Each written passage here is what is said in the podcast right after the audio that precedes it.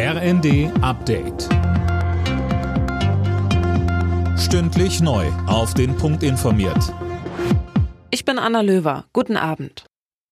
Der Weg für einen NATO-Beitritt Schwedens ist frei. Als letztes Mitglied des Militärbündnisses stimmte nun auch das ungarische Parlament zu. Fabian Hoffmann mit mehr. Damit endet eine lange Hängepartie, denn den Antrag für die Aufnahme stellte Schweden schon im Mai 2022, kurz nach Beginn des russischen Angriffskriegs gegen die Ukraine. Dann blockierte aber erst die Türkei und dann auch Ungarn. Beide Länder konnten schlussendlich überzeugt werden und nach Finnland kann nun auch Schweden beitreten. Der Armeechef sagte zuletzt, es wird eine ziemlich beeindruckende Truppe sein, die hoffentlich die geballte Macht von 32 Ländern von der Türkei im Süden bis hinauf nach Spitzbergen haben wird.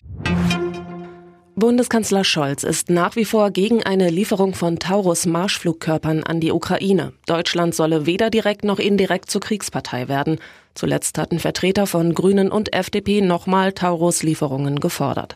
Scholz sieht aber eine Eskalationsgefahr wegen der großen Reichweite bis hinein in russisches Gebiet. Er sagt, und dafür stehe ich auch, dass es keine Verwicklung unseres Landes und der militärischen Strukturen unseres Landes in diesen Krieg gibt. Das ist eine Verantwortung, die die Regierung, die der Kanzler, die wir vor den Bürgern und Bürgern haben.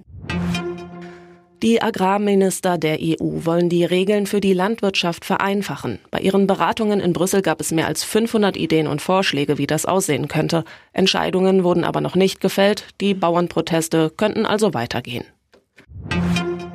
Bundeswirtschaftsminister Habeck will es erlauben, CO2 vor den deutschen Küsten im Meeresboden zu speichern. Diese sogenannte CCS-Technik ist seit Jahren heftig umstritten. Habeck hält sie aber für sicher und betont, anders sind Deutschlands Klimaziele unmöglich zu erreichen. Max Eberl wird neuer Sportboss beim FC Bayern. Das hat der Aufsichtsrat des Rekordmeisters einstimmig beschlossen. Eberl galt als Wunschkandidat von Uli Hoeneß und soll neben der Nachfolgesuche für Trainer Thomas Tuchel jetzt den Umbruch in der Mannschaft vorantreiben. Alle Nachrichten auf rnd.de